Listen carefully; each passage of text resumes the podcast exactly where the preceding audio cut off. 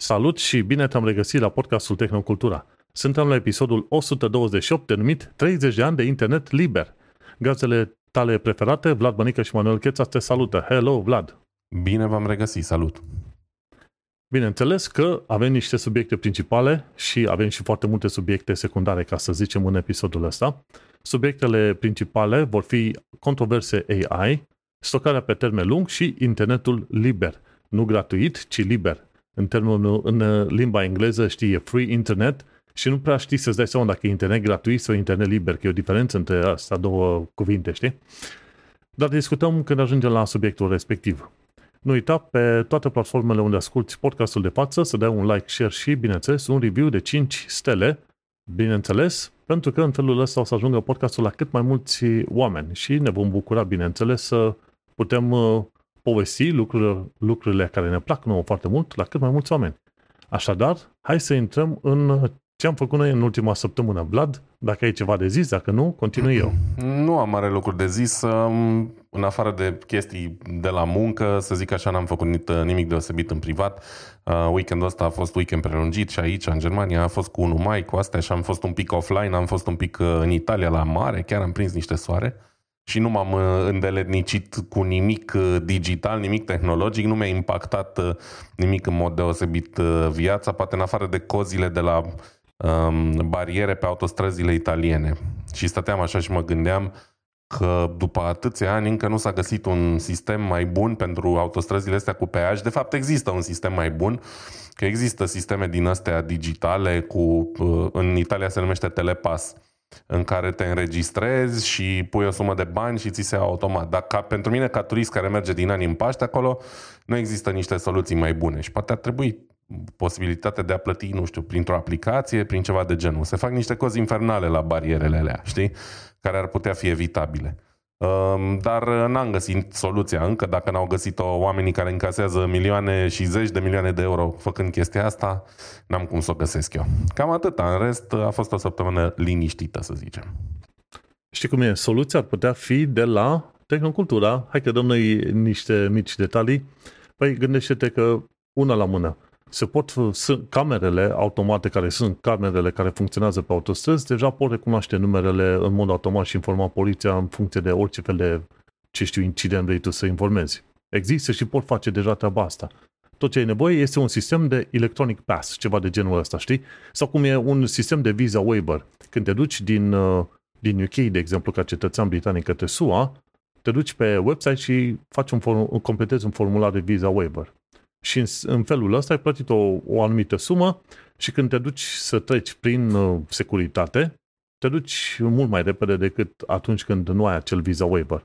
Da, deci poți să faci, poți, orice țară care are asemenea autostrăzi, poți să aibă un cont online să zică, băi, uite, intri aici, îți faci contul și atunci, în momentul de față, îți introduci detaliile, pui numărul de mașină, plătești și când ajungi pe autostrada noastră, de ce să, mai, să te mai oprim? Te recunoaște după numărul de mașină și pleci mai departe, pentru că e plătit deja. Deci se poate. Există soluțiile tehnice deja. Da, există soluții tehnice și anumite țări le aplică până și România. Vorba aia, plătești autostrada o dată când ai intrat în țară și pe urmă camerele îți, îți recunosc numărul de matriculare, recunosc dacă ai autostradă, uh, dacă ai plătit autostrada. Până de curând, în Austria, trebuia să ai un sticker, care e o modalitate destul de învechită, da? Și stickerul ăla era văzut de camere. Mai nou, până și austriecii au băgat un sistem în care plătești autostrada și îți recunoaște pe bază de număr de matriculare. Dar există în continuare țări precum Italia și am impresia că și Grecia și mai sunt alte câteva, um, în care se plătește în funcție de cât ai mers pe autostradă. Și unul la mână asta înseamnă că e extrem de scump. De exemplu, cei 500 și ceva de kilometri de autostradă de la granița cu Austria până unde am fost eu la uh, mare, în, la Rimini, costă 35 de euro, ceea ce e foarte mult. 35 de euro, de exemplu, uh, în Austria uh, costă 10 euro sau în jur de 10 euro pe 10 zile, indiferent câți kilometri mergi pe autostrăzi, știi? Aici te costă 35 de euro 500 de kilometri. Unul la mână, foarte scump, știi? Și apoi, nu înțeleg de ce nu se poate face un sistem în care să, nu știu, să existe tot așa o taxă din asta one time, pe zi, pe săptămână, pe lună, pe ce vrei tu. Mă gândesc că fiind atât de scump, toată lumea s-ar feri pur și simplu din, din perspectivă psihologică, știi? Dacă ești cert 35 de euro pe 500 de kilometri, cât ar putea să-și ceară pe o zi? 200 de euro? Evident că n-ar mai plăti nimeni, știi? Dar e ridicol de scump și treaba cu barierele iară. Fragmentează traficul, se stă mult, mai ales în weekenduri din astea aglomerate și așa mai departe.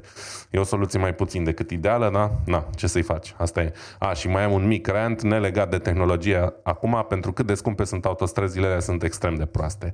Deci, multe de nivelări, multe petece puse prost, rosturile podurilor sunt Mamă, sar pe ele de zici că ești pe drum de căruțe. Deci pentru banii aia foarte prost întreținute. Mersi că ne-ai zis ca să știm și noi că mergem prin Italia cu mașinile. Bun, în cazul meu, am, de curând am vrut să mă trec pe altă cască. Așa am în momentul de față o cască semi-închisă, în viitor o să-mi iau o cască închisă. Numai că casca pe care o am eu are o mufă din asta, un jack de 6,5 mm. Și ar trebui să iau un adaptor de la 6,5 la 3,5 mm și ce adaptor am luat e unul flexibil. De la Ticino Jack. Cred că Ticino e o, e o firmă oarecare, random. Tot felul de chestii din asta, gen uh, adaptoare, efectiv sunt, uh, au ajuns să fie la fel de ieftine ca o, un par cu apă, ceva de genul ăsta. Știi, commodity, zici că e o bucată de făină, o, o bucată de făină sau, ce știu, orez, ceva de genul ăsta, știi? Și firma e Ticino și adaptorul de 3,5 mm, dar ce m-a interesat să fie este că e un adaptor flexibil. Eu, cum am uh, carcasa orientată cu input-output către sus, are și un cap, un capac.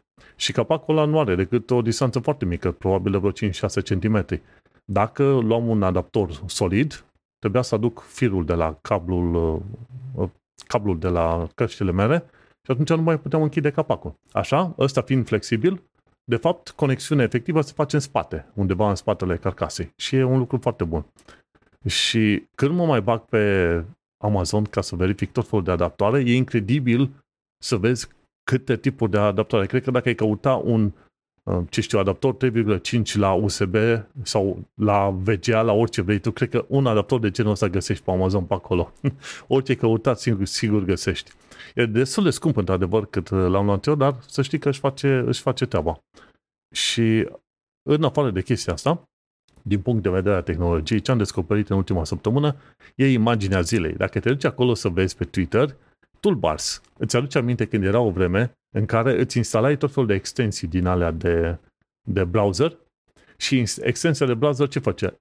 Instala și un, un alt toolbar, un search bar cu un milion de butoane. Mai, mai instalai un add-on sau extensie, ăla îți mai băga un search bar și un toolbar. Și era o situație în care puteai avea 4-5 asemenea search bars. Și când te uiți pe imaginea asta, se vede că e Windows XP pe acolo descoper că oamenii aveau vreo 6, 7, 8 toolbar-uri câteodată și nu știau cum să scape de ele.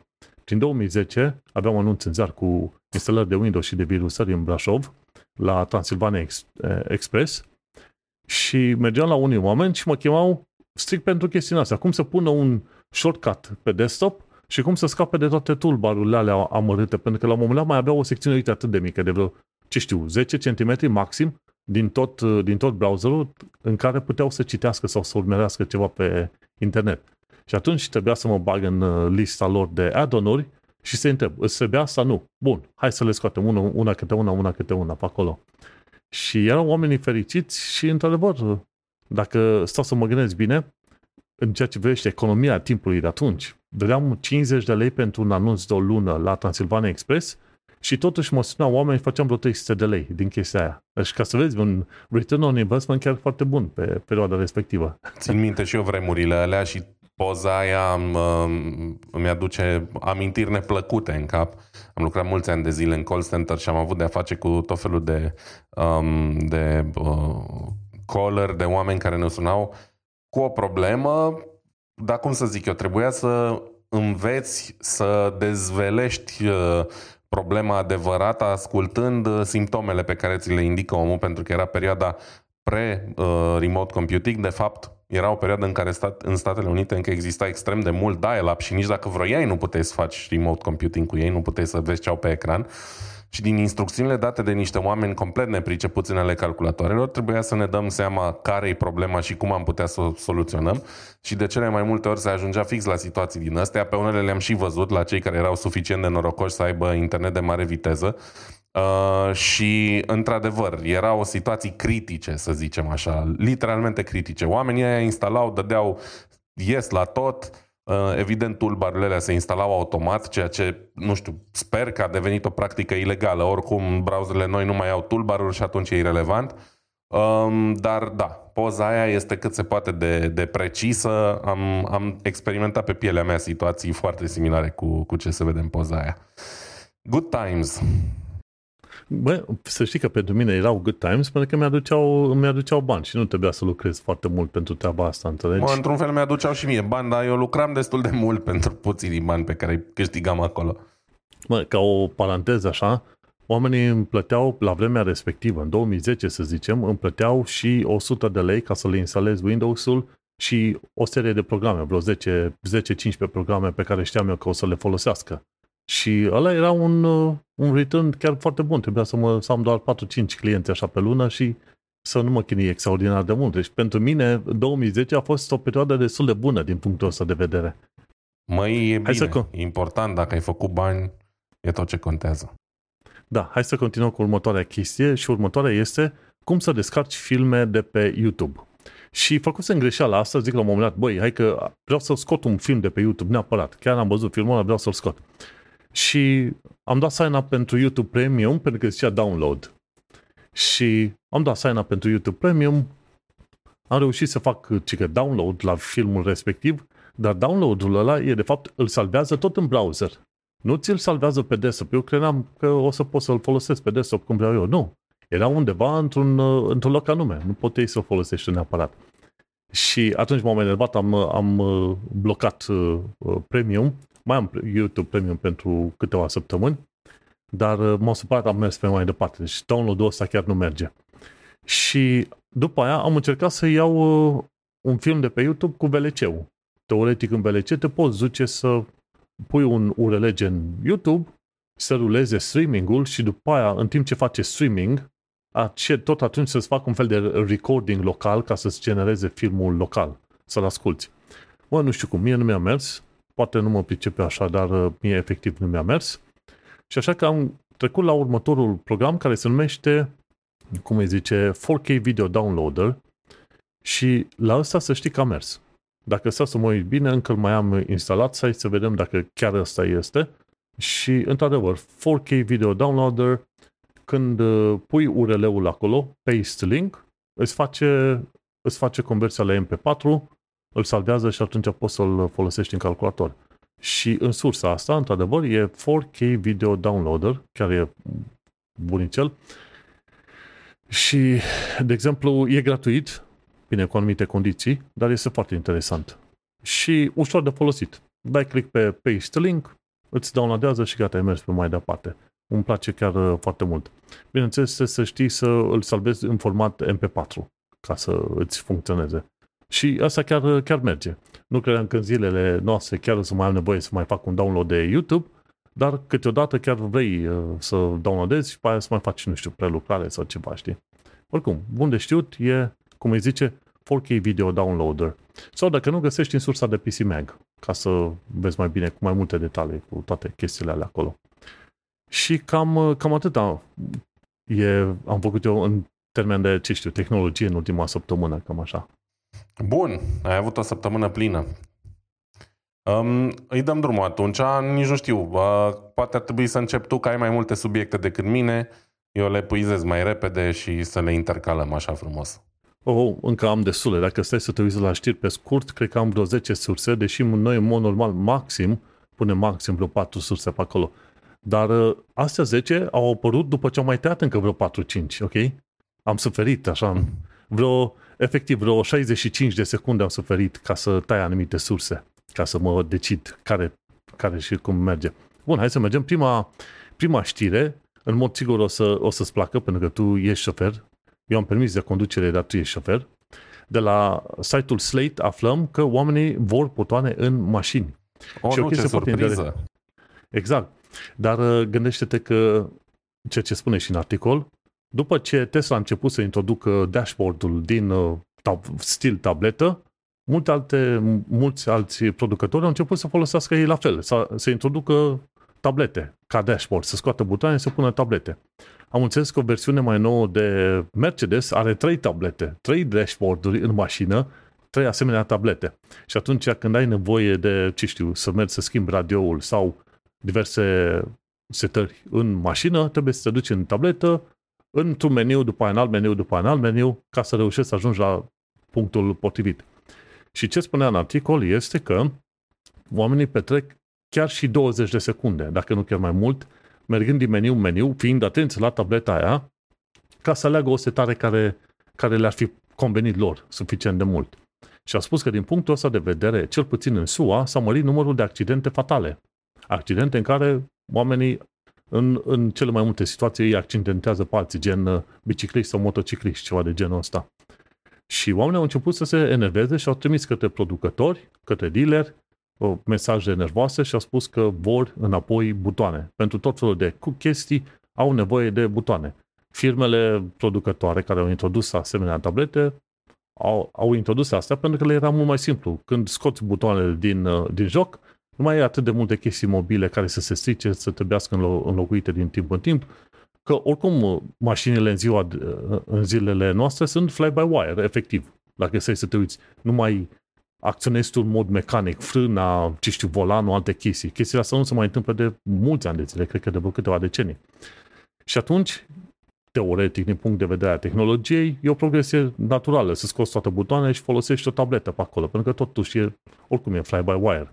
Însă, oamenii, dat fiindcă nu au acele butoane, se chinuie să uită la monitorul respectiv, să știe ce setări aleg, ca mai apoi să ajungă la ceea ce îi interesează. Și ies accidente.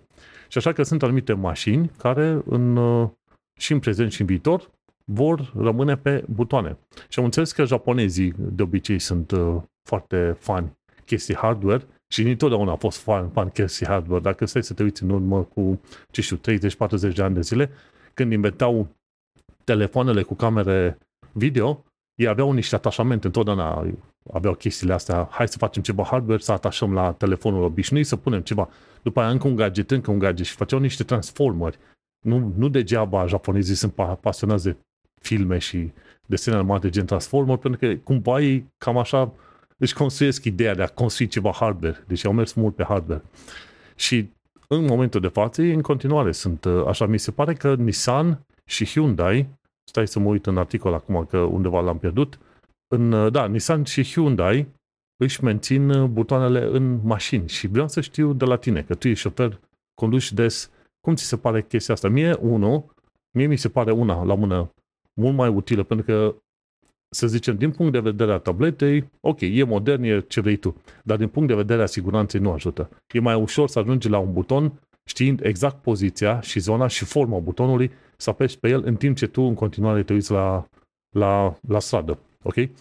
Asta din punct de vedere a siguranței. Iar doi, poate că sunt mai ciudățele așa, uite cum e jocul ăla Starfield, pe care îl fac ăștia, cred că de la Ubisoft, întotdeauna e în curc. Uh, au navete spațiale unde au butoane. Butoane pe bune. Cum e, cum e Alien Isolation, așa, cu designul ăla din anii 70-80 cumva mă atrage ideea de a avea acele butoane pe acolo. Deci asta e o chestie personală. Dar e și o chestie de securitate. Cum, cum vezi tu treaba asta cu butoanele în uh, dashboard-ul de la mașină? Manu, mă bucur foarte mult pentru că, că îmi pui această întrebare și ca să-ți răspund la ea, te ajut și cu un link pe care ți l-am trimis uh, pe WhatsApp uh, către un articol cred că singurul guest post, dacă nu unul din foarte puține guest posturi pe care le-am scris uh, pe Tehnocultura pe data de 22 februarie 2021, Manu. Acum mai bine de 2 ani am scris articolul ăsta um, legat efectiv fix de problema asta. Articolul se intitulează Comenzile tactile de pe Golf 8 sunt o modă care trebuie să dispară. Deci, eu vorbeam despre asta în urmă cu mai bine de 2 ani, pentru că am, um, cum să zic eu, nu pentru că sunt vreun uh, clar văzător, ci pentru că am folosit de atunci um, pentru prima oară o mașină cu, cu comenzi de genul ăsta și nu mi-a plăcut deloc. Motivele sunt numeroase, dar, nu știu, probabil principala chestie pentru mine e exact cum ai spus și tu, e o chestie de securitate, da? de siguranță în trafic. În momentul în care conduci, ai nevoie să-ți iei cât mai puțin ochii de la drum. Iar acum că am făcut și niște cursuri, să zicem, mai avansate de, de condus, inclusiv condus sportiv, înțeleg cu atât mai bine chestiile astea. Cum ziceam, ochii tăi trebuie să se concentreze la drum. Oricum, în momentul în care vrei să faci o modificare la setele climei sau să schimbi ceva pe radio, îți arunci o fracțiune de secundă privirea către comenzi, apoi mâna ți se duce natural acolo și simți forma butonului pe care tocmai l-ai văzut și știi pe ce vei apăsa. Cu comenzile tactile și mai ales multitudinea de meniuri uh, în care au fost ascunse anumite uh, funcții banale ale unei mașini în ziua de azi, nu, nu funcționează la fel. Te uiți la ecran, ai văzut unei butonul, întinzi mâna, dai de o semi-hârtoapă, ți-a fugit automat degetul pe alt buton, ai intrat în alt meniu. Trebuie să te duci înapoi, să începi procesul de la început. Și până la urmă chestia asta te frustrează atât de mult încât o să-ți iei tot mai mult ochii de la drum sau pur și simplu nu o să-ți mai facă plăcere să interacționezi cu mașina respectivă. Da? Um, comenzile tactile au sens pentru ceva care îți ia 100% din atenție. Da? Gen în telefon, uh, te uiți doar în telefon. N-ar trebui să-l folosești evident nici pe la la volan. Vorbim când ești pe jos. Um, când interacționezi cu un computer, acasă, iarăși, interacționezi doar cu computerul ăla, poate să fie tactil. Când interacționezi cu o mașină, mai ales în timp ce conduci, atenția ta trebuie să fie în primul și în primul rând la drum. Și atunci comenzile tactile, care nu, um, nu sunt intuitive, nu îți oferă, da, poziționarea butoanelor nu e automat recunoscută prin forma butonului și așa mai departe, nu sunt ok. Mai mult decât atât, am vorbit la momentul respectiv, între timp s-au mai rezolvat problemele astea, dar nu complet, despre faptul că interfața la Golful ăla cel puțin era foarte laggy, dura foarte mult în momentul în care porneai mașina până puteai să interacționezi cu sistemul respectiv. Da? Um, cum să explic eu? În general, la mașinile clasice, sistemele, de exemplu, chestiile pe care le folosești cel mai des, mai ales când pornești imediat mașina, iarna, climatizarea, da? Vrei să dai drumul la dezaburire. În momentul în care ai o mașină cu buton, comanda se trimite pe un, pe un bus. Am mai vorbit noi despre bus. Busul este o cale de comunicare între mai multe sisteme, da? USB uh, este un bus. B-ul din USB vine de la cuvântul bus. Asta înseamnă că tu trimiți o comandă pe acel bus. Și uh-huh. la majoritatea mașinilor, busul respectiv e un bus scan, care este simplu um, și rapid de, de folosit și are un startup time foarte redus. În momentul în care toate comenzile astea se mută pe interfețele grafice, da, se mută um, utilizarea lor pe niște computere mai complexe, care au un startup time mai lung și care de obicei sunt conectate pe internet în mașină. Da? Efectiv, sunt într-o rețea tip LAN, ca să simplificăm un pic uh, termenii. Și atunci, până pornește chestia aia și până poți interacționa cu ea, durează mult mai mult decât butonul la care deja e pregătit și poate trimite comanda instant.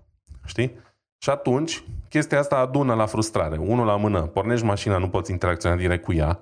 Uh, dacă te grăbești undeva, chestia asta îți alimentează nervii și zici, bă, ce pana mea de mașină asta, am cumpărat o porcărie, am dat și zeci de mii de euro pe ea, de exemplu. Și apoi, clar ce am mai spus, în, în mișcare îți uh, distrage atenția. Evident că feedback-ul uh, a fost extrem de prost în ăștia doi ani de când am scris eu articolul ăsta toți marii jurnaliști de automotive s-au plâns de chestia asta, n-am auzit pe niciunul să spună că preferă comenzile tactile.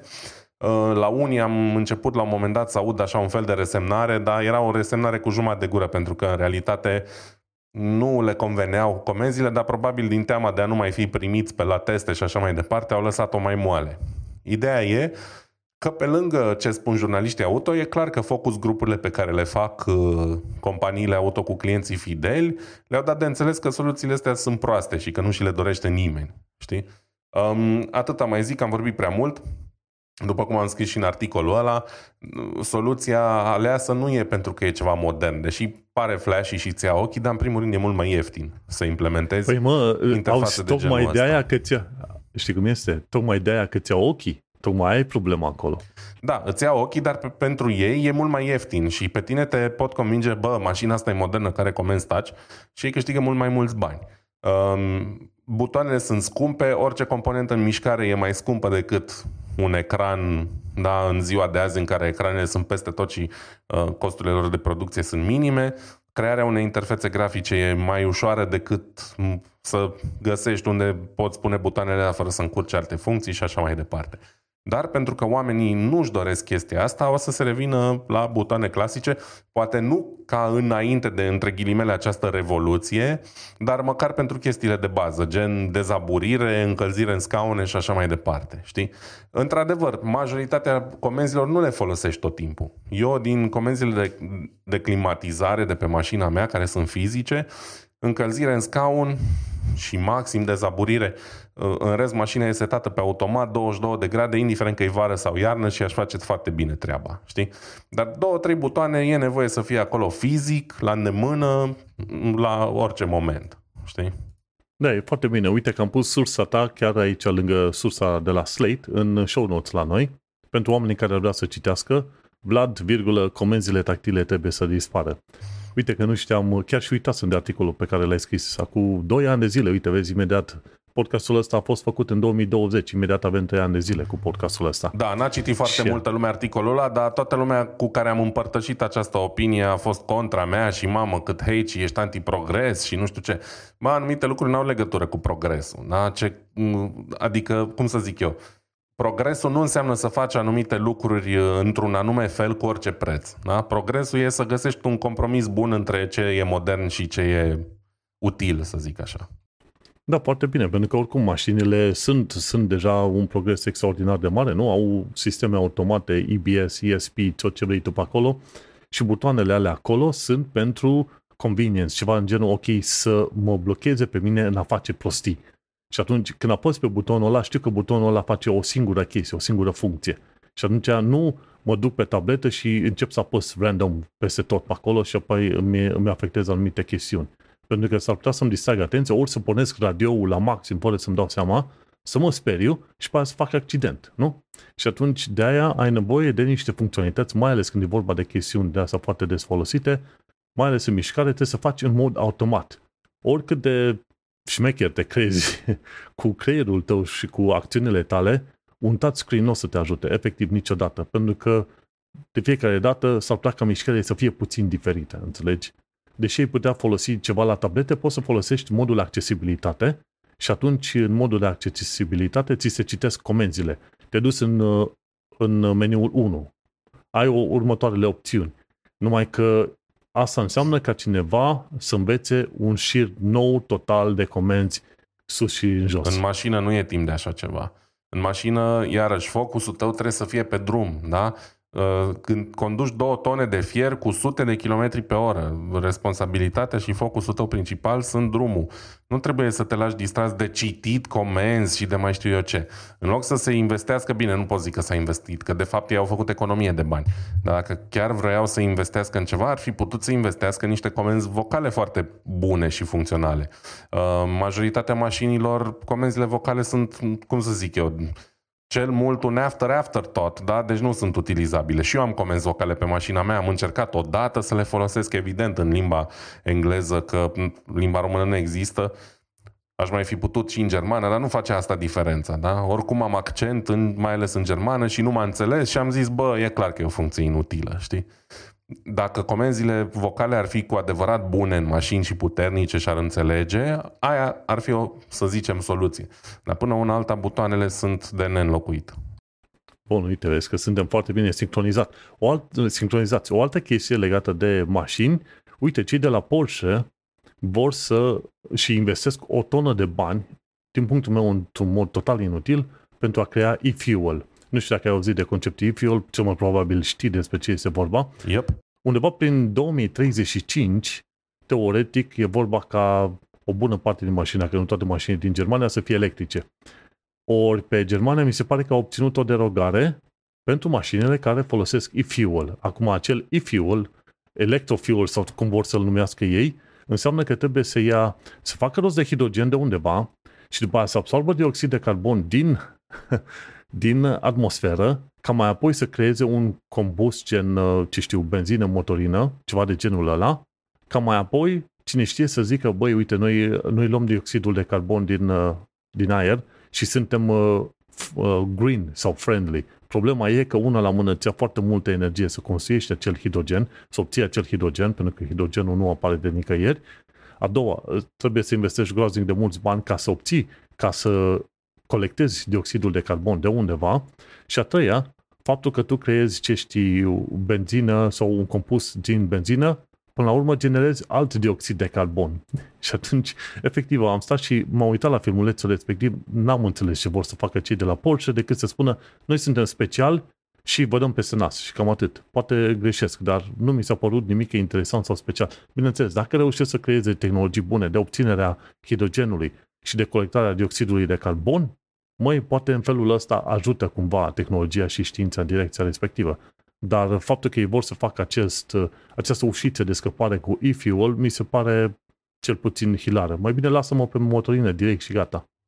Da, nu vreau să irosesc prea mult timp, am vorbit deja destul de mult de, despre asta și momentan sunt doar zvonuri și idei foarte teoretice uh, și Porsche și mulți alți producători încearcă să caute alternative la combustibilii fosili care, vezi, Doamne, vor fi interziși.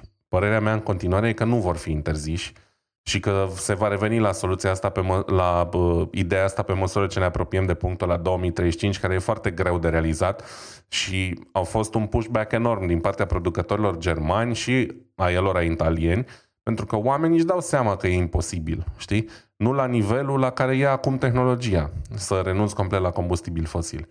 Ce se va întâmpla mai rămâne de văzut. Încă vorbim de termen de 15 ani de acum încolo și nu are rost să, ne, să pierdem prea mult timp cu chestia asta cu e-fuels la moment, la, ideea lor de e-fuels la momentul la care e tehnologia acum nu e realizabilă sau dacă e, cu siguranță nu e mai ecologică decât uh, ce facem acum. Atât am de zis. Cool, mersi, fain. Cam, cam atât am avut de zis cu mașinile astea. Uh, hai să trec și la următoarea mea știre și după aia trecem la știrea ta. Următoarea mea știre e mai degrabă, nu este neapărat o știre, pe cât este o mirare, așa, să văd unde s-a ajuns cu tehnologia în zilele noastre. Și de la site-ul Mapping London am aflat harta deformării terestre prin uh, satelitul INSAR.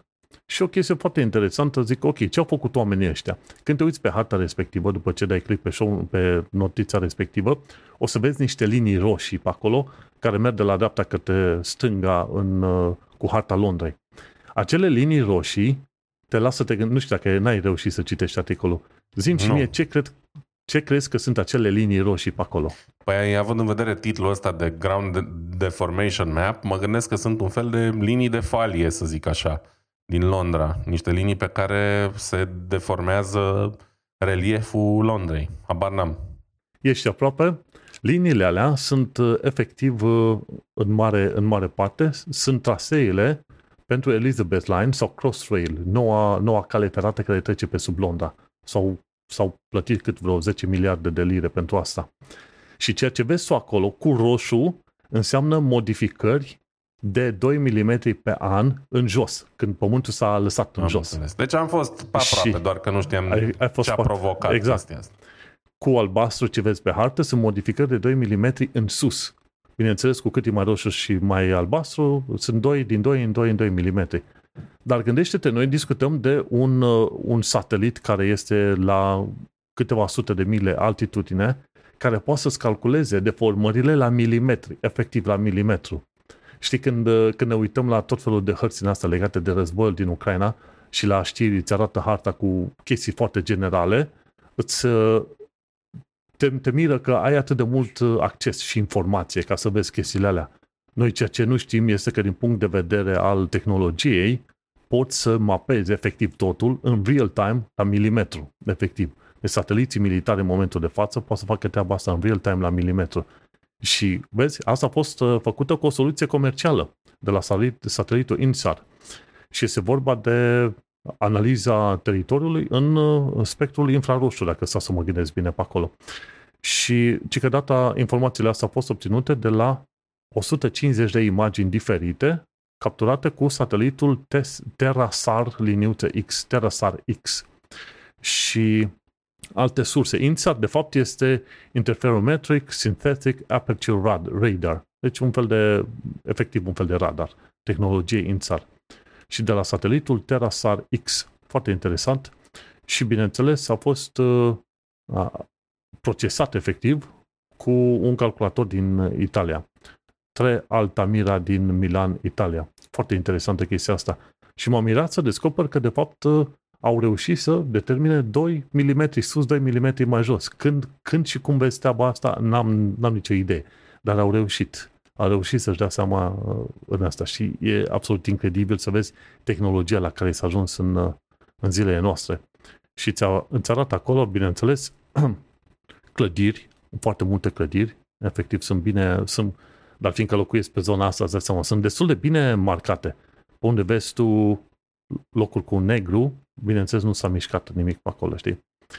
Și aia vreau să zic. Băi, e interesantă tehnologia la care s-a ajuns în zilele noastre să poți mapa un oraș, o anumită zonă, la milimetru cu satelitul ăsta. Dacă stau să mă gândesc bine, Terasar X, cred că putem afla pe unde, pe unde își face el veacul, ca să zicem așa, e la altitudinea de 514 km și uh, a fost lansat în 2007, îți dai seama, cu un cost de 130 de, cost de 130 de milioane de euro. Deci e tehnologie Poate... veche de 15 ani deja, care poate da, să facă deci chestia asta. Gândește-te că, că ăsta a fost lansat în 2007, dar uh, ca să faci un asemenea satelit să lansezi, tu nu folosești tehnologia din 2007. De fel, când transmit, trimiți o sondă spațială ce vrei tu, durează cel puțin 1-2 ani de zile să ai piesele potrivite și să faci și testele. Deci e vorba de tehnologie mai veche de 2005 pe, pe Terasar X. Exact. Aia vreau să zic. Deci trăim într-o epocă extraordinar de interesantă dacă poți să faci de la 600 de km înălțime la milimetru, efectiv, altitudine de milimetru pe acolo. Atât am vrut să zic cu știrea asta. Te las pe tine cu știrea ta. Da, e fascinant, într-adevăr, mi-e aproape greu să cred, adică aș fi doar curios care e precizia datelor, dar mă rog, dacă ei zic 2 mm, avem încredere în ei că știu mai bine ce, ce spun decât noi. Um, vorbesc și eu astăzi despre două subiecte mari și late. Primul dintre ele a făcut uh, turul știrilor în ultimele 24 de ore. A fost uh, preluat și în știrile din România de către site-ul Busy Day. Um, știrea inițială e din The New York Times, dacă nu mă înșel, și se vorbește despre domnul Jeffrey Hinton, care este unul din cei mai importanți cercetători în domeniul inteligenței artificiale, um, chiar un pionier în, uh, în domeniul um, deep learning. Um, studiile sale au început în, în domeniul ăsta, mă refer, au început undeva în, cu mai bine de 10 ani în urmă um, și ei lucrează sau lucra până de curând um, la Google. Deși omul are 75 de ani, de stai să te gândești, 75 de ani și el practic de la 65 de ani face studii în domeniul machine learning, dacă fac o comparație cu, nu știu, generația părinților noștri care săraci au crescut în comunism și așa mai departe, mă fascinează când, când aud de, de oameni de genul ăsta. Dar, în fine, lăsând asta la o parte, omul nostru și-a dat demisia de la Google ca să poată să vorbească liber despre pericolele uh, inteligenței artificiale.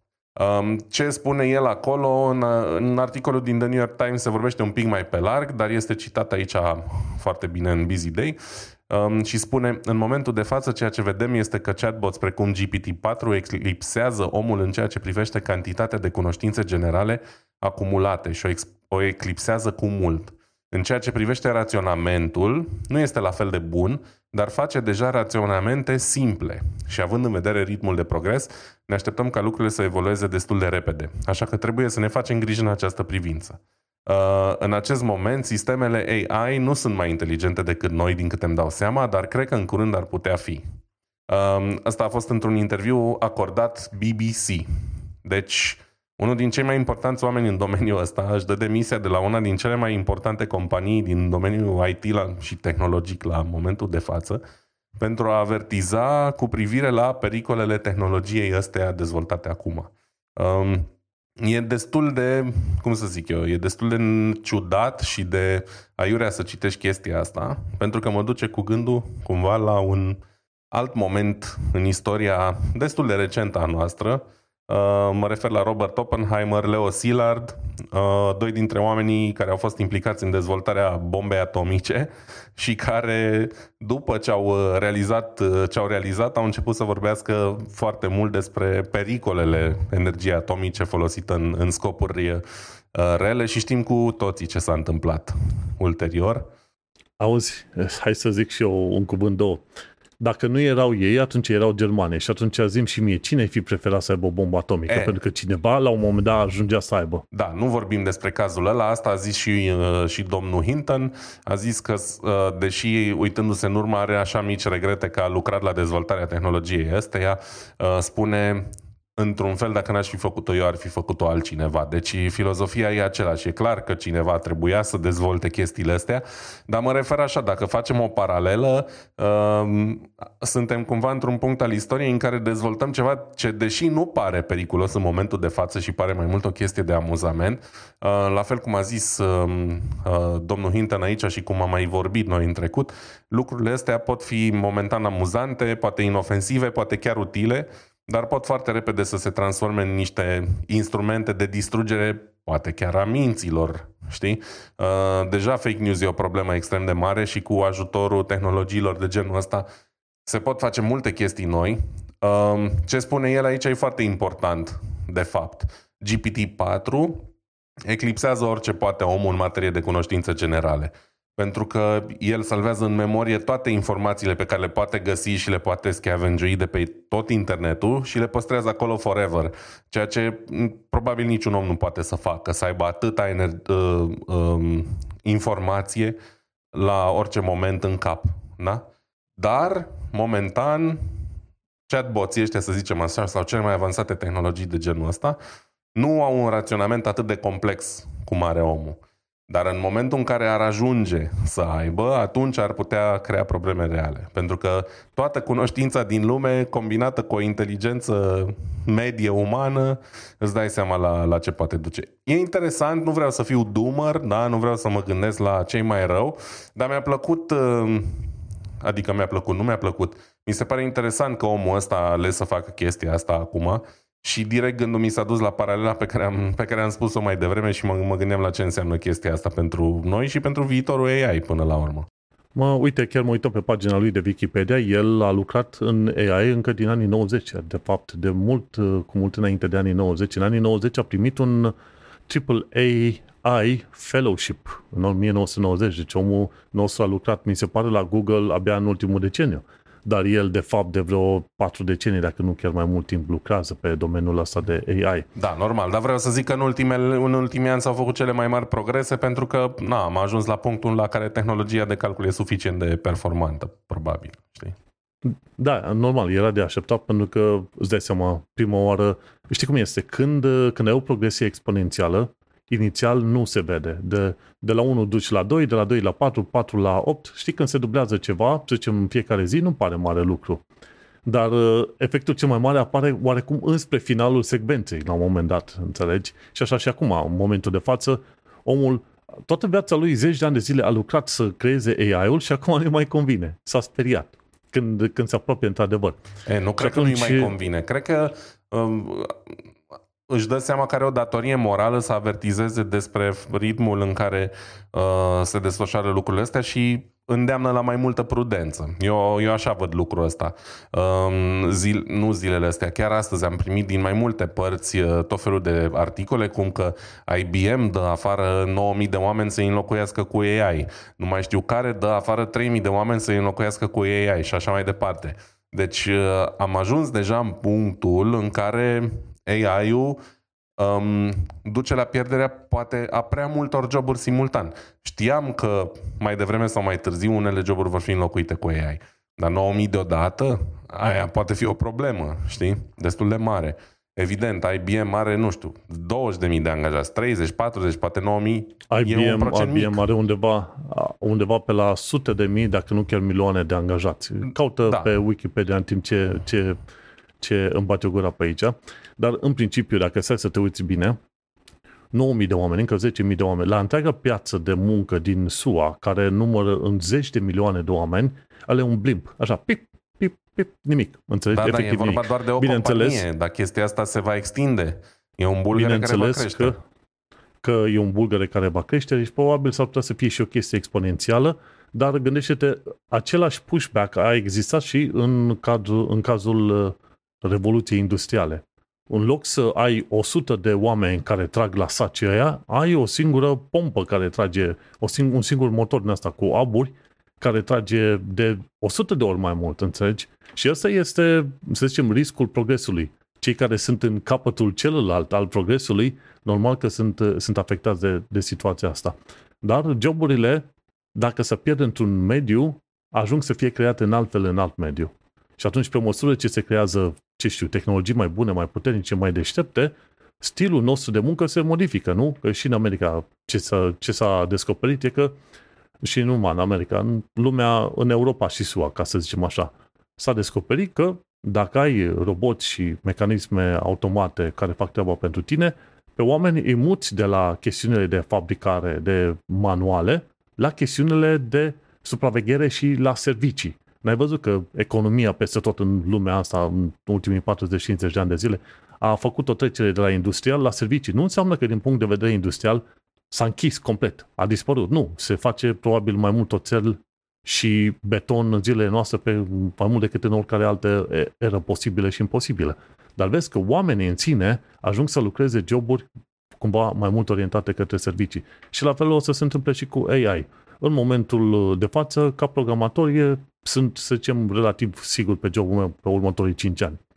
Când o să fie jobul foarte puternic amenințat de către ChatGPT sau similare, jobul eu va trebui să învăț să fac mai mult prompt coding și după aia code reviewing decât scris. Și iar eu o să fiu foarte mulțumit cu treaba asta. De ce? Pentru că o să, o să învăț să trimit niște mesaje specifice către ChatGPT care va scrie programul. Eu mă voi uita la program și voi zice, da, ăsta este bun, funcționează cum vreau să funcționeze, o să-l uh, implementez cu restul lucrurilor și mergem pe mai departe jobul meu nu va dispărea complet, se va transforma și asta se va întâmpla cu foarte multe situații, la fel și că la HR ce zici tu pe acolo, Uite că noi cred că am discutat la un moment dat și de modul în care sunt citite CV-urile da. de către tot fel, tot fel de firme din asta de recrutare.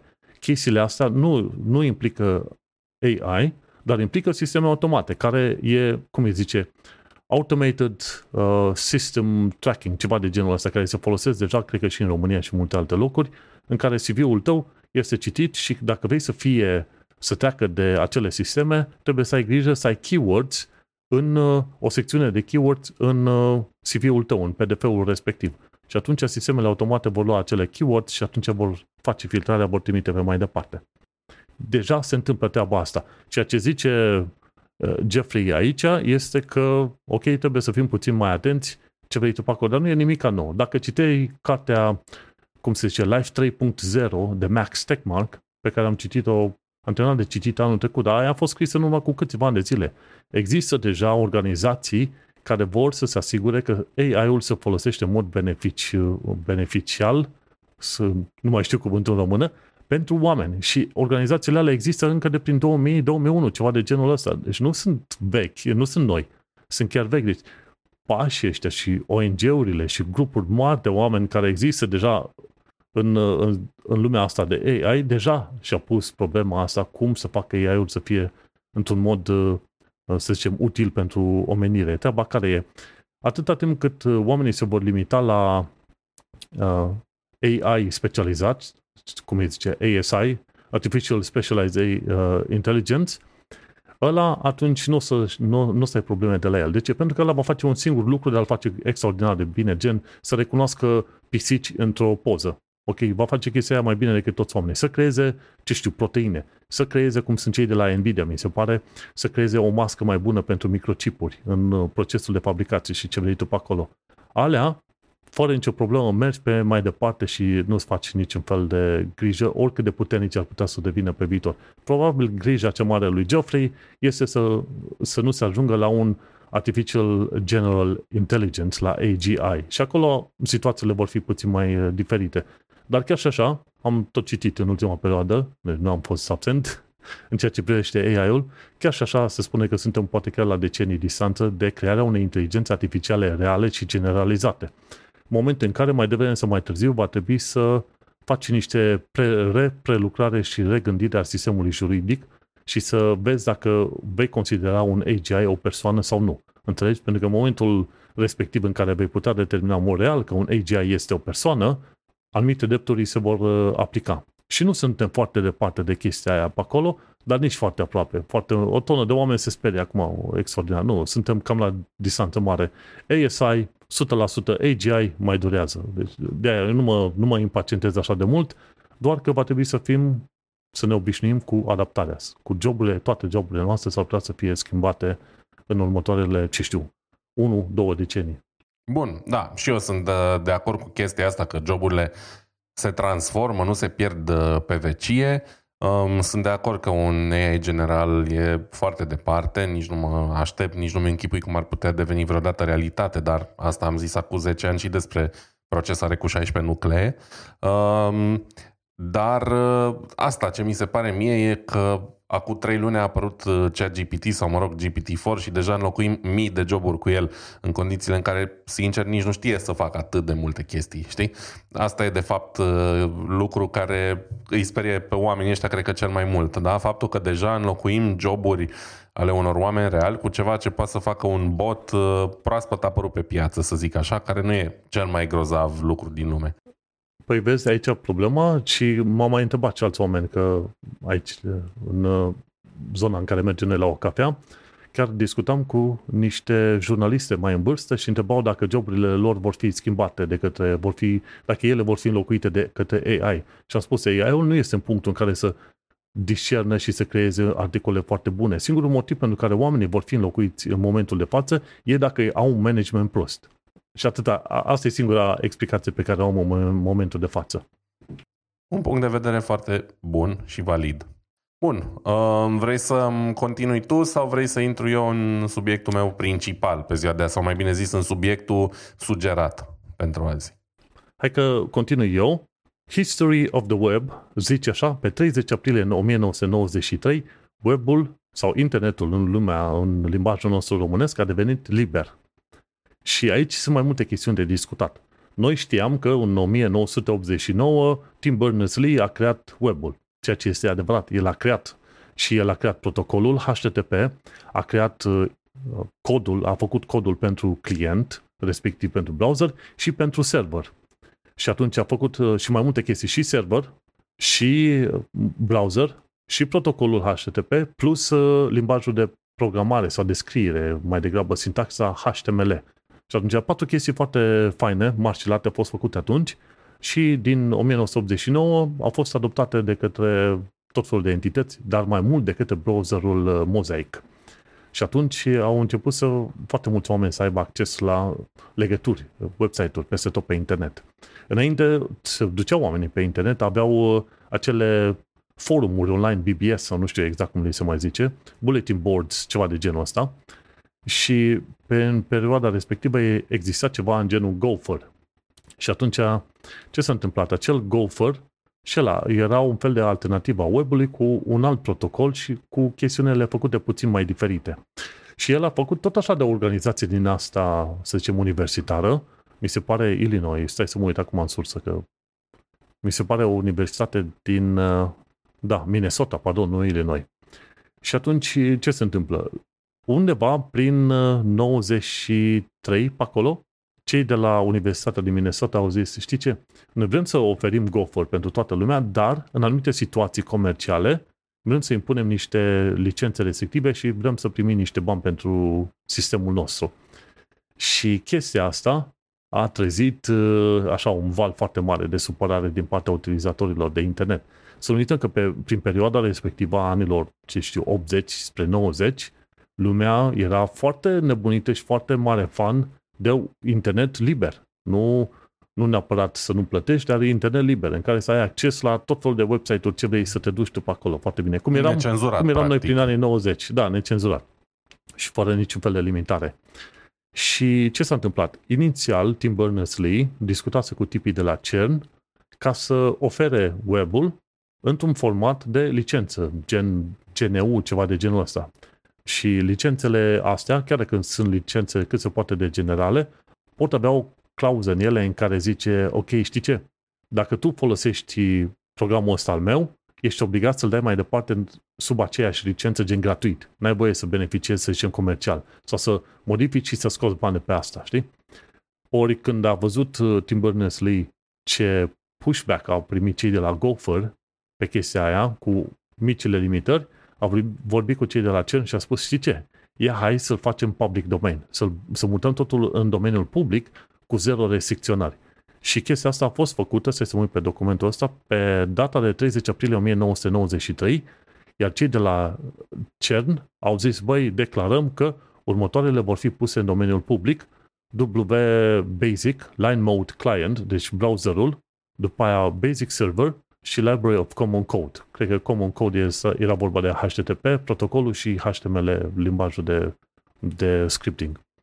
Și atunci, e markup language, așa zice HTML, Hypertext Markup Language. Și în momentul de respectiv, pe 30 aprilie 9, 1993, internetul a devenit cu adevărat liber. Deci între 89 și 93 era o situație inițial incertă.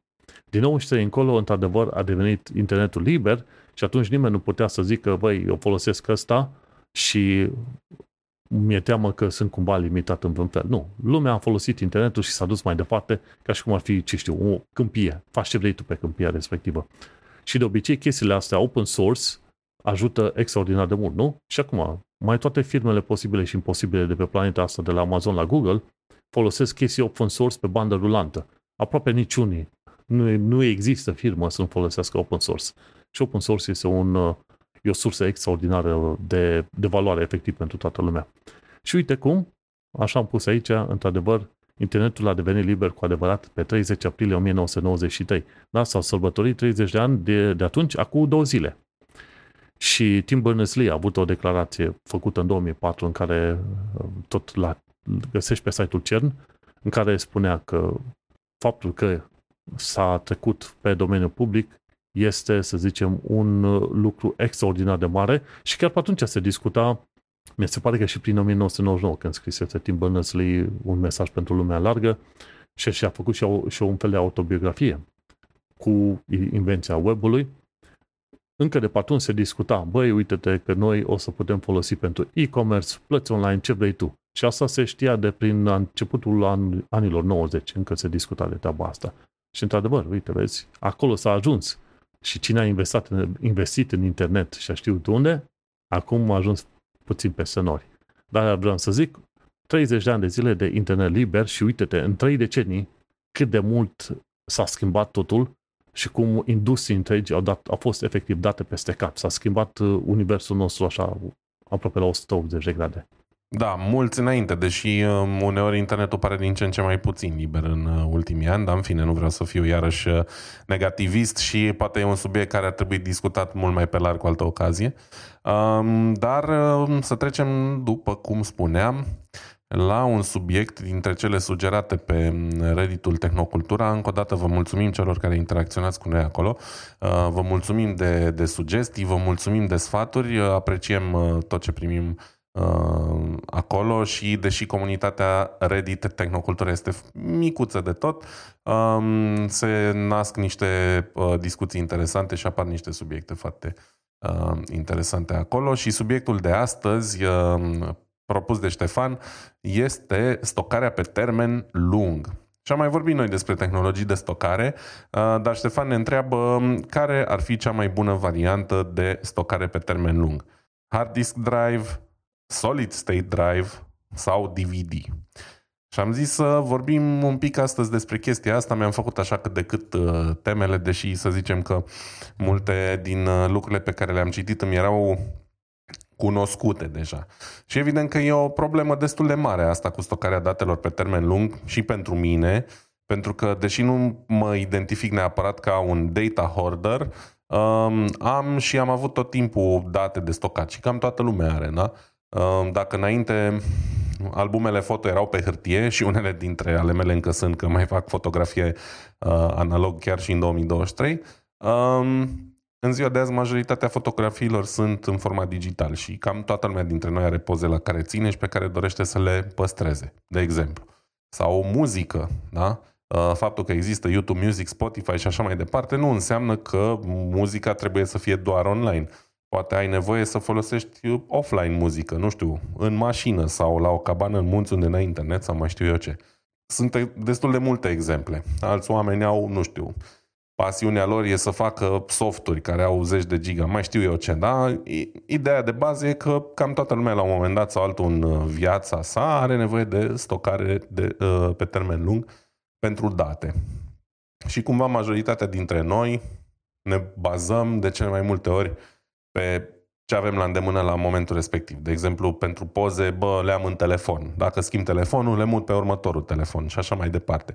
Până la urmă și asta duce cumva la o stocare pe termen lung. Dar evident, că a stoca datele pe un telefon e ceea ce vorbim astăzi și vorbim efectiv care e cea mai bună uh, variantă de stocare. Și am stat eu așa și m-am gândit cam care ar fi lucrurile pe care ar trebui să le avem în vedere în momentul în care vrem să, să stocăm date pe, pe termen lung.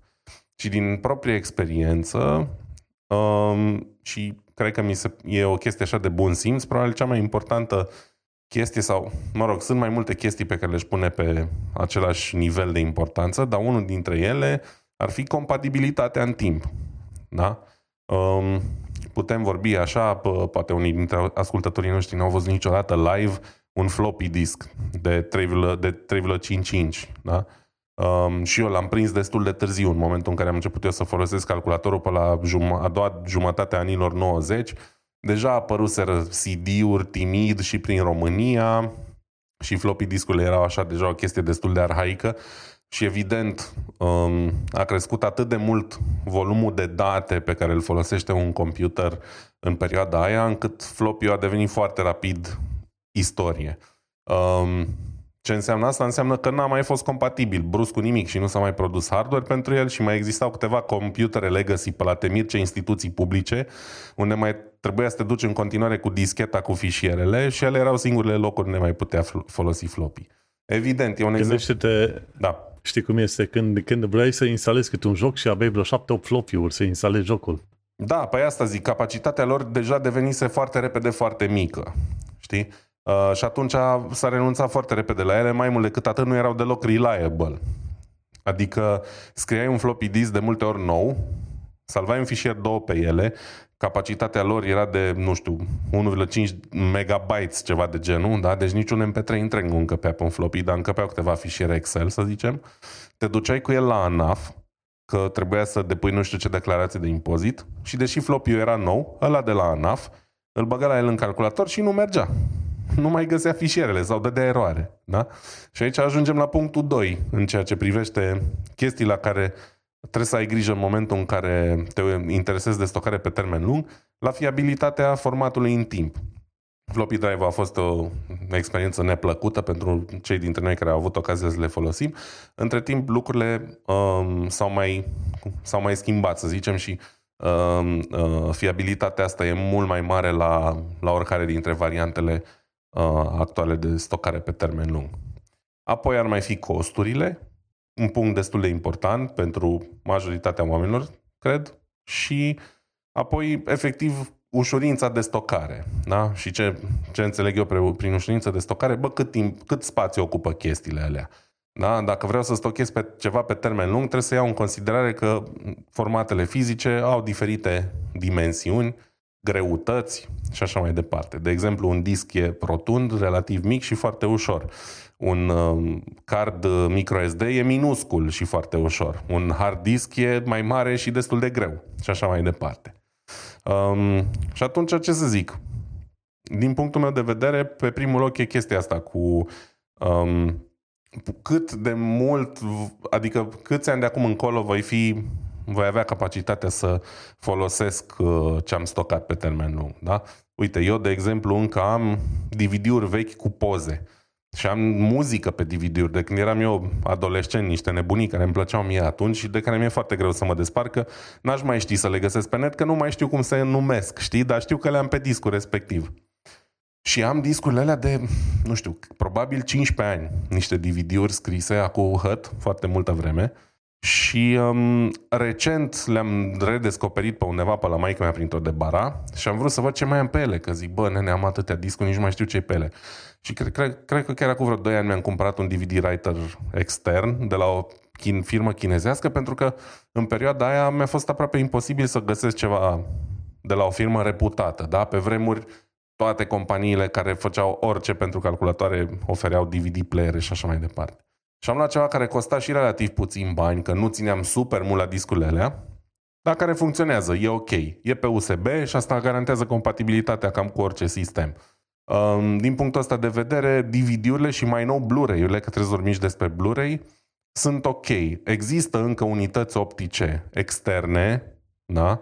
pe USB, care vor funcționa probabil mulți ani de acum încolo. Doar că e un format destul de costisitor. CD-urile, poate că ar trebui să le uităm, uh, DVD-urile, iarăși, sunt așa, undeva uh, destul de comune pentru toată lumea, să zicem, dar capacitatea lor de stocare e mică comparativ cu celelalte soluții, gen hard disk sau SSD. Da? Pe un DVD în cap, 4,7 GB, hai 8 GB pe un uh, dual layer, ceea ce e destul de puțin. Um, un Blu-ray, în schimb, are deja cât vreo 35 de, de giga uh, capacitate între timp, să zicem, unul standard. Dar costurile sunt destul de mari, pentru că un player din ăsta, unitate optică decentă, e minim 100 de euro. Există și mai ieftine, dar în general sunt chinezării și nu știi dacă o să te țină 5-10 ani sau cât vrei tu să păstrezi discurile alea. Da? Unul ok de la Asus sau Pioneer sau cine mai face uh, în continuare chestia asta, e minim 100 de euro, da? Între 100 și 150 trebuie să iei în calcul.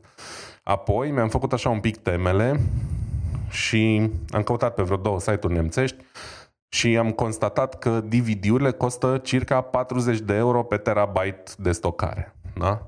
Că nu are rost să mai vorbim cât costă un DVD.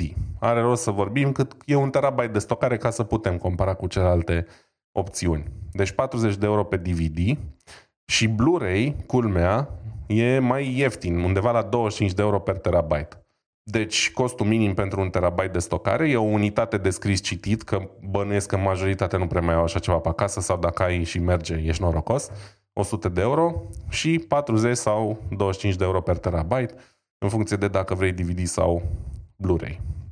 Apoi hard discurile, evident, au o lungă istorie, uh, capacitățile lor au tot crescut și sunt în continuare în creștere, s-a ajuns la hard discuri de, nu știu, peste 10 terabytes chiar, dar am luat așa în calcul tot uh, o valoare medie de 1-2 terabytes, cam pe acolo se învârt majoritatea uh, hardurilor standard, să zicem.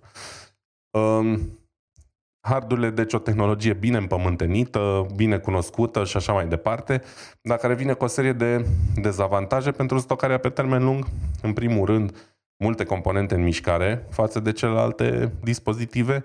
Discul se mișcă doar când îl folosești. În rest îl pui acolo și e static. Hardul se poate mișca și când nu îl folosești, dacă îl scape jos, dacă, Doamne ferește, e un cutremur extrem de puternic, dacă, dacă, dacă îl transporti de aici colo și așa mai departe.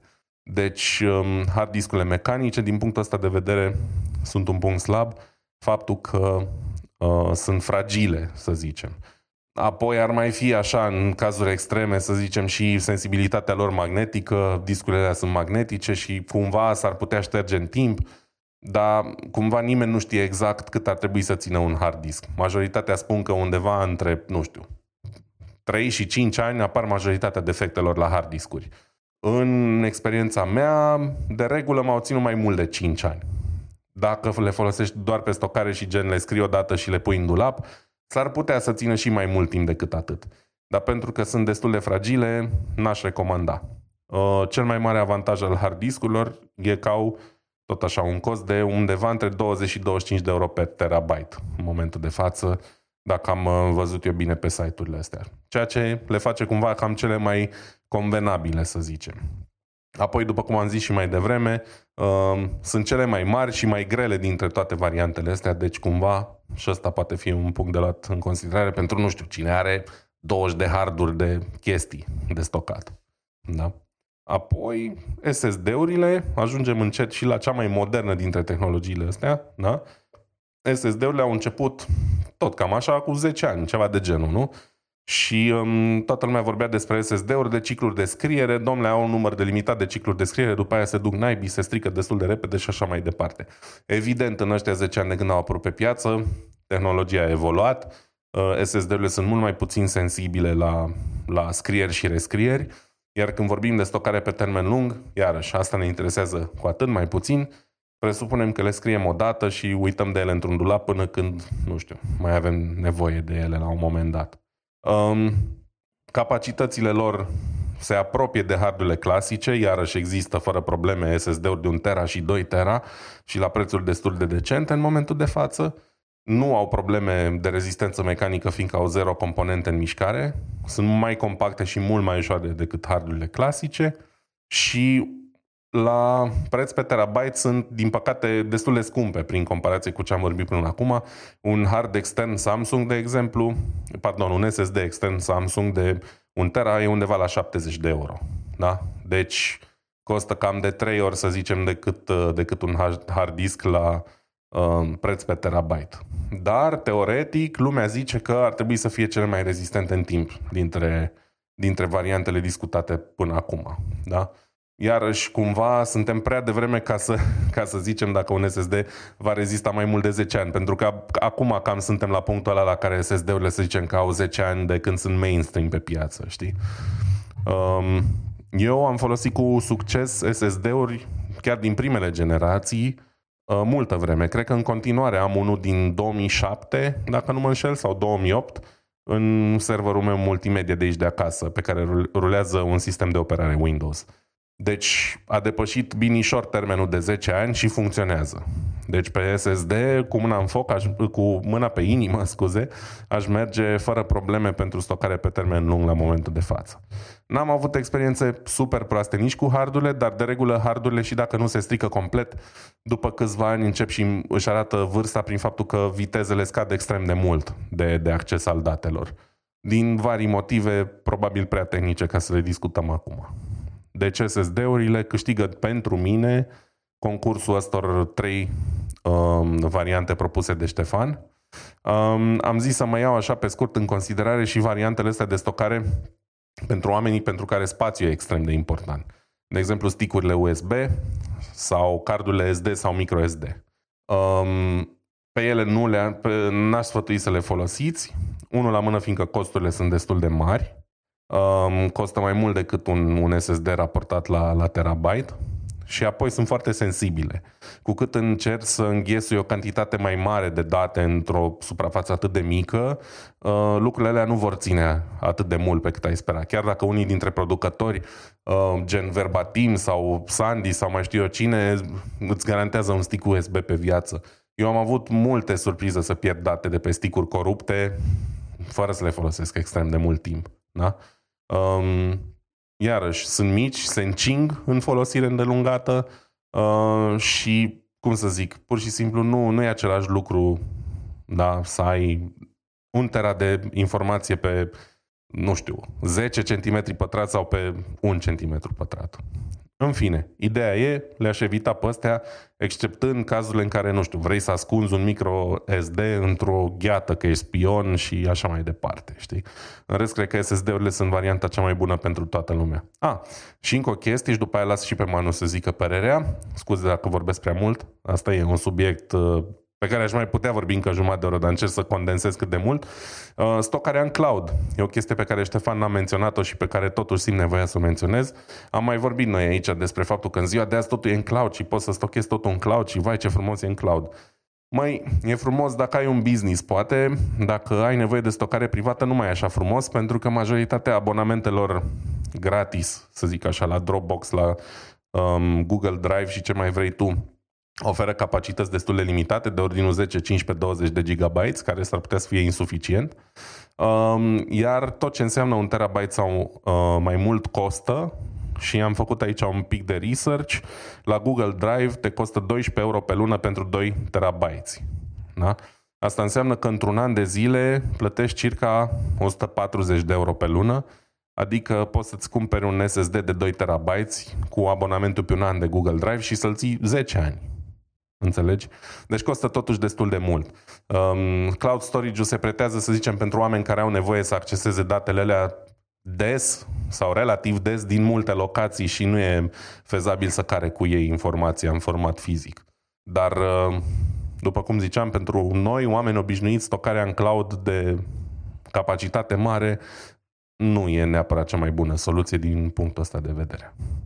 Cam atât. Ar mai fi și viteze de scriere. Evident, SSD câștigă detașat și aici. Pe locul 2 e hard disk și pe 3 DVD Blu-ray, unde trebuie să gândești foarte bine, bă, ce date pun pe discul ăsta că în cap limitat, uh, trebuie să-i dau un, un nume la disc, după aia trebuie să-l ard. Arsul ăla știm din istorie, cu cât îl faci la viteză mai mare, cu atât discul riscă să aibă uh, defecte da, sau erori pe viitor și atunci ideal e să-l scrii la viteze mici, ceea ce durează foarte mult și așa mai departe. Deci probabil că stocarea pe disc în ziua de azi nu prea mai e o soluție. Deci uh, câștigător din punctul meu de vedere detașat SSD. Bun, bravo, uite, o expunere foarte largă legată de uh, stocare și timp și ce vrei tu pe acolo. În cazul meu, eu iau o situație puțin mai diferită, să zicem așa. În, prim, în primul și în primul rând, pe mine mă interesează să știu în materie de stocare importanța datelor pentru mine. Pentru că cele mai multe date pe care le am eu sunt relativ neimportante și atunci informațiile respective nu mă interesează că le pun în cloud sau că se pierd de la transmiterea de la un mediu la altul, chiar am niciun fel de treabă. Și foarte multe informații sunt în, în stilul ăla. Și atunci, în cazul meu, o iau așa, pe, pe bucățele. Informațiile cele mai importante, cum am, de exemplu, nevoie de acces la conturile mele, în mod normal pui într-un fișier ceva sau în OnePass, ce vrei tu. E bine, eu îmi țin și într-un carnețel scris de mână. Alea sunt niște informații foarte puține, câteva pagini în care, uite, în contul ăsta mă bag cu userul și parola asta. Și carnețelul respectiv într-un, alt, într-un loc uh, separat, undeva bine în casă. O altă chestie, am uh, acele payslips, cum zice în UK, uh, flutrașii de salariu și diverse contacte. Alea le-am în format digital, pentru că aici mai totul se face în format digital, dar le-am printat și fizic. Ceea ce e foarte, foarte important pentru mine, am și în variantă fizică. Deci să nu uităm că și varianta fizică este perfect valabilă și utilă, adică din punctul meu de vedere, în funcție de informa- importanța informațiilor, trebuie să facem o conexiune între o, o chestie combinată între analog și digital. Din punctul meu de vedere asta. Fizicul ăsta e analog, în principiu, așa ar putea zice, în sensul că am uh, fo- foile de salariu, să zicem, fluturașii de salariu în mod fizic pe acolo. La nevoie pot să reprint, uh, rescanez ăia, în caz că am nevoie, dacă am pierdut PDF-urile sau ceva. Ce e foarte important pentru mine, există într-un format fizic pe undeva pe acolo. Și atunci un, uh, un alt lucru interesant în toată afacerea asta este și faptul că, de exemplu, tipul de informație pe care vrei să o, să o salvezi. Uite, imagini. Poate majoritatea imaginilor nu mă interesează să le salvezi în mod uh, fizic, dar câteva, inform- uh, câteva imagini sau poze pe care le-am luat, parcă aș vrea să le am în format fizic. Ok? Efectiv în format fizic, într-un colț deoparte. Să pot vizita, să pot să mă uit, să am acces la ele, chiar dacă nu am curent electric în jur. Și contează treaba asta pentru mine să am acces, știi? Deci e vorba de tipul de informații pe care vrei să salvezi și accesul pe care vrei să-l ai la informațiile respective. Asta înseamnă că trebuie să prioritizezi cumva. Și în cazul ăsta al meu, da, în cazul ăsta al meu, aș alege anumite imagini, poze pe care le-am făcut și le-aș printa, ori aș, aș trimite la un serviciu care mi-ar face acele poze, să am și eu ceva poze din astea deoparte. Și o să fac treaba asta cât de curând, pentru că undeva probabil la vreo 10 poze pe an totuși aș vrea să le am uh, deoparte ca să le țin ca amintire pe acolo. Pentru că nu întotdeauna ai acces la un dispozitiv electronic. Oricât de modern ai vrea să fii sau am vrea să fie filmul viitor, nu știi niciodată când uh, efectiv nu ai acces la un sistem electronic. O altă chestie, de exemplu, uite, vinilurile. Și alea sunt o, o metodă de stocare. Deocamdată poți să stochezi doar audio, dar poți să le modifici să stochezi și alte chestii. Dar este puțin mai ezoterică treaba asta. Dar vinilurile știi că îți rămân zeci de ani de zile pe acolo. N-ai vrea să stochezi altceva în afară de muzică pe vinil. S-a încercat și e oribil. Așa. Vezi? Deci uh, s-au încercat, dar anumite chestiuni, în funcție de, și de tipul de fișier, salvezi în anumite, în anumite moduri. Și atunci combin fizic cu analog și acum merg la partea de digital, chiar mă uitam acum în timp ce vorbeai tu, la un articol legat de, cum îi zice, uite că telefonul început să vibreze așa total aiurea, fără niciun fel de chestie, că ne aude pe noi că vorbim pe aici. da, ok Google, știi, asta începe. Uh, vezi, ok Google a început să asculte. Ce mă gândeam eu foarte bine Este vorba de stocare magnetică. Dacă vrei să faci, să salvezi date pe termen foarte lung, se duce în cold storage. De exemplu, au ăștia de la, mi se pare că și de la Microsoft Azure, Google Cloud, AWS sau cold storage și salvează informațiile pe bandă magnetică. Sau dacă ai firmă, într-adevăr te poți duce să salvezi informațiile pe bandă magnetică la firme de astea independente care fac treaba asta pentru tine. Nu știu dacă și la persoane fizice. În UK sunt asemenea servicii și când stochezi informații pe bandă magnetică, poți să stochezi, stochezi pentru vreo 30 de ani de zile. Nu e puțin. E mult mai mult decât, din punctul meu de vedere, dacă vreau să folosesc harduri și SSD-uri, eu nu le dau mai mult de 5 ani de zile maxim timp de, de stocare, ca să zic așa. Și atunci, maxim la 5 ani de zile, fie trebuie să muți de pe un SSD pe altul, sau de pe un hard disk pe altul, fie trebuie să ai în, în cloud. Bineînțeles, nu poți să ai niciodată siguranța că ai acces în cloud, știi, 100%. Și atunci, pentru mine, ar fi o chestie combinată. Și analog, și digital, și cloud, uh, bineînțeles, în funcție de banii pe care ai, de importanța pe care o, o atribui tu informațiilor uh, respective. Poate, dar zic și eu că e doar poate, poate n-ai nevoie să faci 100 de poze în an, poate ai nevoie să faci doar 5 poze. Nu? Nu. Poate n-ai nevoie să stochezi tot ce prinzi pe internet. Poate ai nevoie da. să stochezi doar ce e cu adevărat important în, în, în viața ta. Și atunci, când descoperi că probabil 98% din ceea ce crezi tu că ar fi fișiere importante e total inutil, atunci ți-e mai ușor să gândești, ok, cum manageriesc eu toate informațiile astea. Și în stilul ăla m-aș gândi că foarte mulți oameni ar merge doar pe câțiva giga până la 100 de giga și ar merge pe varianta gratuită pe cloud. Dar chiar dacă te duci pe cloud, gândește-te că ai face bine să ai duplicat. Și asta de aici intri în, într-o altă complexitate pe acolo, știi? Este puțin mai, mai greuț. Și atunci, cam, cam asta este treaba. Bun, vezi? Importanța, importanța generală este că trebuie să vezi și pentru tine, la, și la tine ce se aplică. Știi? Da. Ai două puncte de vedere diferite acum. Da, o, două puncte de vedere foarte valabile. Eu am uh, vorbit așa din perspectiva unui data hoarder. Eu însumi n-am neapărat tera întregi de date de salvat, dar am considerat că unii oameni poate au, știi? Uh, la fel cum acum 10 sau 15 ani aveam 10 DVD-uri cu chestii, acum poate sunt oameni care au nevoie de 10 harduri. Ai de unde să știi. Așa că am comparat uh, capacitățile astea de stocare. Evident, majoritatea oamenilor n-au nevoie de atât de multă stocare. Pentru majoritatea oamenilor, cum am mai vorbit și noi aici, pentru mine, cele mai importante chestii sunt documentele pe care le am și local în PC, le am și pe un stick sau două și le am și în cloud în mai multe conturi. Pentru că sunt anumite documente care sunt atât de importante încât mi-e frică pur și simplu să le, să le pierd. Pozele sunt pe locul 2 ca importanță, pentru că am avut o perioadă în care am avut multe poze, le-am pierdut pe toate și regret și acum că nu le mai pot recupera. Um, și restul chestiilor probabil că nu sunt atât de importante pentru mine. Dar, again, nu știm ce oameni uh, ne ascultă, nu știm Ștefan care a pus întrebarea câte date vrea să stocheze și e așa că, uite, avem două perspective diferite, deci uh, aveți de unde, de unde alege. Și vorba aia la la sportul național, dat cu părerea, suntem experți amândoi. Bun, cam atât. Ce mai avem? Efectiv, mai aveam ceva surse pe scurt, dar uh, o să ponez doar două, trei chestii din, uh, din uh, toate, toate sursele pe care le avem. Una la mână e că SSD-ul este cam de 10 ori mai rapid decât hardul la pornirea de jocuri. Noi cam știam treaba asta, dar cei de la Testing Games au verificat. De la Computer World aflăm că Windows 10 22H2, de care am vorbit noi cât de curând, este ultima versiune de Windows 10. Și prin 2025 se va opri sprijinul de securitate pentru versiunea asta de Windows 10. Așa, o altă chestie interesantă, ci că cea mai bună valoare pentru placă video în zilele noastre, în funcție de performanță versus preț, ceva de genul ăsta, este AMD Radeon 6950 XT care, cel puțin la chestiuni pur raster, este mai bun decât un RTX 4070. Și costă, are 16 GB de RAM și costă undeva pe la vreo 600 de dolari, dacă se să te uiți așa, știi? Și, cum îi zice, o ultimă chestie care vreau să zic e pentru cei care au nevoie, de exemplu, de un joc în care se pot juca în liniște, e Star Wars Jedi, are bullet point și acel bullet point este îți permite să joci la viteză mai scăzută.